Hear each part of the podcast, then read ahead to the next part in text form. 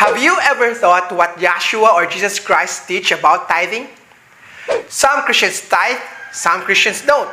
Some pastors teach that we should tithe, while others teach that it is a thing of the past. While all of us might have our own opinion, the most important answer should come straight from the Word of God.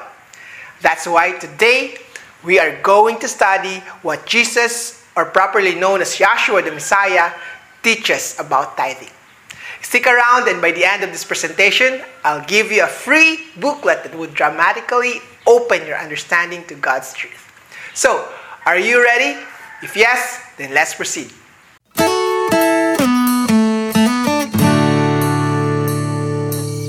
Hi, my name is Joshua Infantado, the founder of Becoming Christians Academy, the best online course for you if you want to become a zealous and faithful servant of God. Today, we are going to talk about Christ and his teaching about tithing. Christians are divided in their opinion when it comes to tithing. Some believe that it is an important principle that every Christian should practice. Others believe that it is obsolete, and so we are free from tithing and we can simply decide how much we can give. So, what did Jesus really teach about tithing? Before we go to the human life of Yahshua, we need to see what he thinks about tithing in the Old Testament. Let's read Genesis 14, verses 18 to 20. Then Melchizedek, king of Salem, brought out bread and wine. He was the priest of God Most High. And he blessed him and said, Blessed be Abram of God Most High, possessor of heaven and earth. And blessed be God Most High, who has delivered your enemies into your hand. And he gave him tithe of all. It is worth noting that the first mention of tithing in the Bible is in the incident where Abraham gave tithes to Melchizedek. As you can see, this proves something that most people would like to ignore. The law of tithing and its principles weren't enforced when the Israelites came into the picture. They would say, oh, tithing? Nah, they are just for Israel. Yet we can see here that Abraham gave tithes and he isn't an Israelite. This law has long been in effect before the nation of Israel appeared. If tithing was practiced by righteous Abraham, then it follows that it is also practiced by other servants of God. Therefore, don't think that tithing is only for the nation of Israel. As we can see, tithing is already practiced long before they become into existence. However, you might ask, what's the connection of Melchizedek to what Jesus has to say about tithing? The key here is to know who Melchizedek is. Thankfully, his real identity is revealed in Hebrews 7, verse 1 to 3.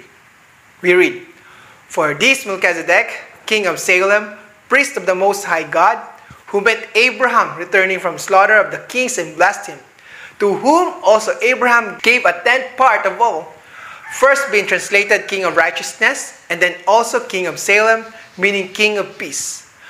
Without father, without mother, without genealogy, having neither beginning of days nor end of life, but made like the Son of God, remains a priest continually. As you can read, all the descriptions of Melchizedek can't be applied to any human being. Therefore, Melchizedek is no other than one of the members of the God family, Yahshua the Messiah, or popularly known as Jesus Christ. Now, I won't go any further in discussing Melchizedek's identity as this can be a huge topic. But I plan to create a different content dedicated to fully explaining his identity in the future. But for now, as you can see, Melchizedek and Christ are one and the same. With this in mind, we can prove that even before his human existence, Jesus supported and upheld the law and principle of tithing. Now let's go to the New Testament. There's one situation in Yahshua's life when he was reprimanding the Pharisees about their hypocrisy. The story is found in Matthew 23. But in verse 23, we read, Woe to you, scribes and Pharisees, hypocrites! For you pay tithe of mint and anise and cumin, and have neglected the weightier matters of the law justice and mercy and faith. This you ought to have done without leaving the others undone.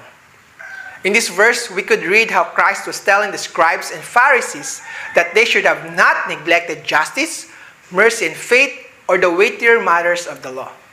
However, did Jesus say that would be enough? Is it enough to simply take care of the weightier matters of the law? Obviously, no, as we can read what Yahshua said. This, which is referring to the weightier matters of the law, you ought to have done without leaving the others, which also refers to tithing, undone. In this verse, we can conclude that indeed Christ upholds the law of tithing. Some think that Yahshua came to abolish the law, but far from it. We can read in Matthew 5, verse 17 to 18. Do not think that I came to destroy the law or the prophets. I did not come to destroy, but to fulfill. For assuredly, I say to you, till heaven and earth pass away, one jot or one tittle will by no means pass from the law till all is fulfilled. Yahshua made it a point that he didn't come to do away with the law, and that includes the tithing principle. If you see heaven and earth are still existing, then the law is still there. Now, here's a warning to those people who are breaking the laws of God and even teach others to do the same. We read in Matthew 5, verse 19 Whoever therefore breaks one of the least of these commandments and teaches men so shall be called least in the kingdom of heaven. But whoever does and teaches them, he shall be called great in the kingdom of heaven. That is verse 19. As you can see, Yahshua didn't come to get rid of tithing and the law of God. In fact, based on Matthew 5, he even promoted and upheld it.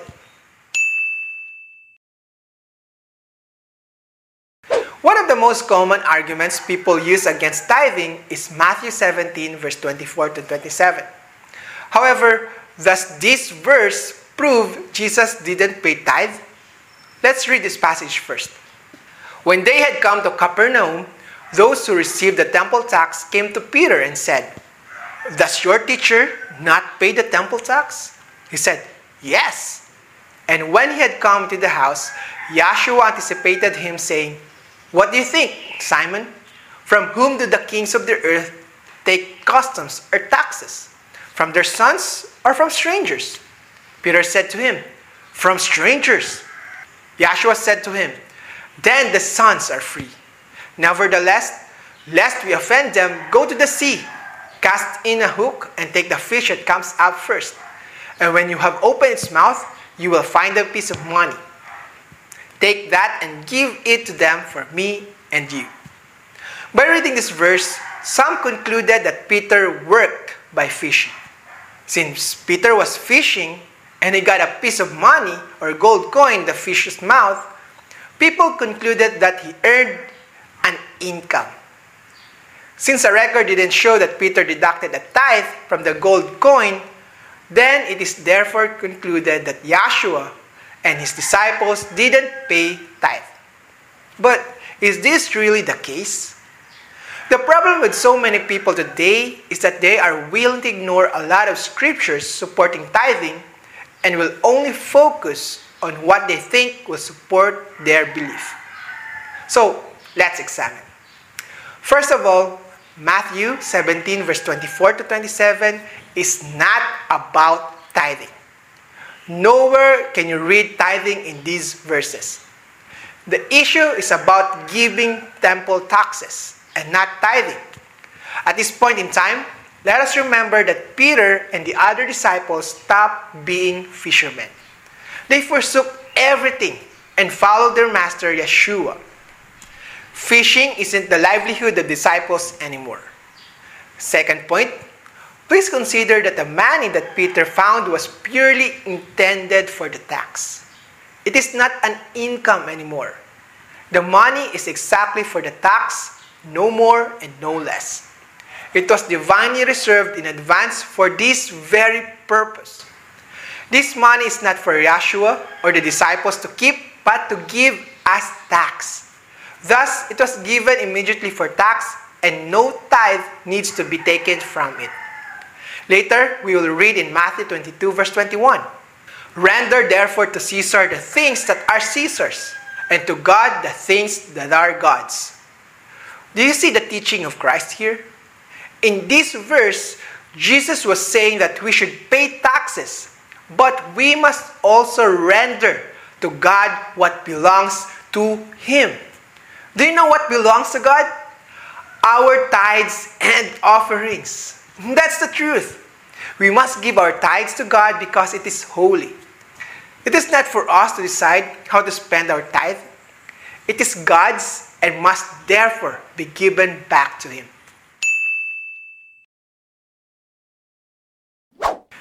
Jesus Christ or Yahshua was a carpenter and they have a family business. In truth, Yahshua had spent more years being a businessman compared to his three and a half years of ministry.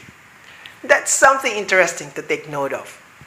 In those years, it is not difficult to imagine that Yahshua set aside money as tithe. So when he finally needed to start his ministry, he had money to spend.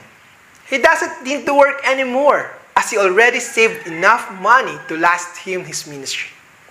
In the same way, how do you think the work of God is done in today's world? The church can't simply rely on donations and alms. No, that's why God ordained tithing to support His work and have His gospel preached throughout the world. And that's the importance of tithing today.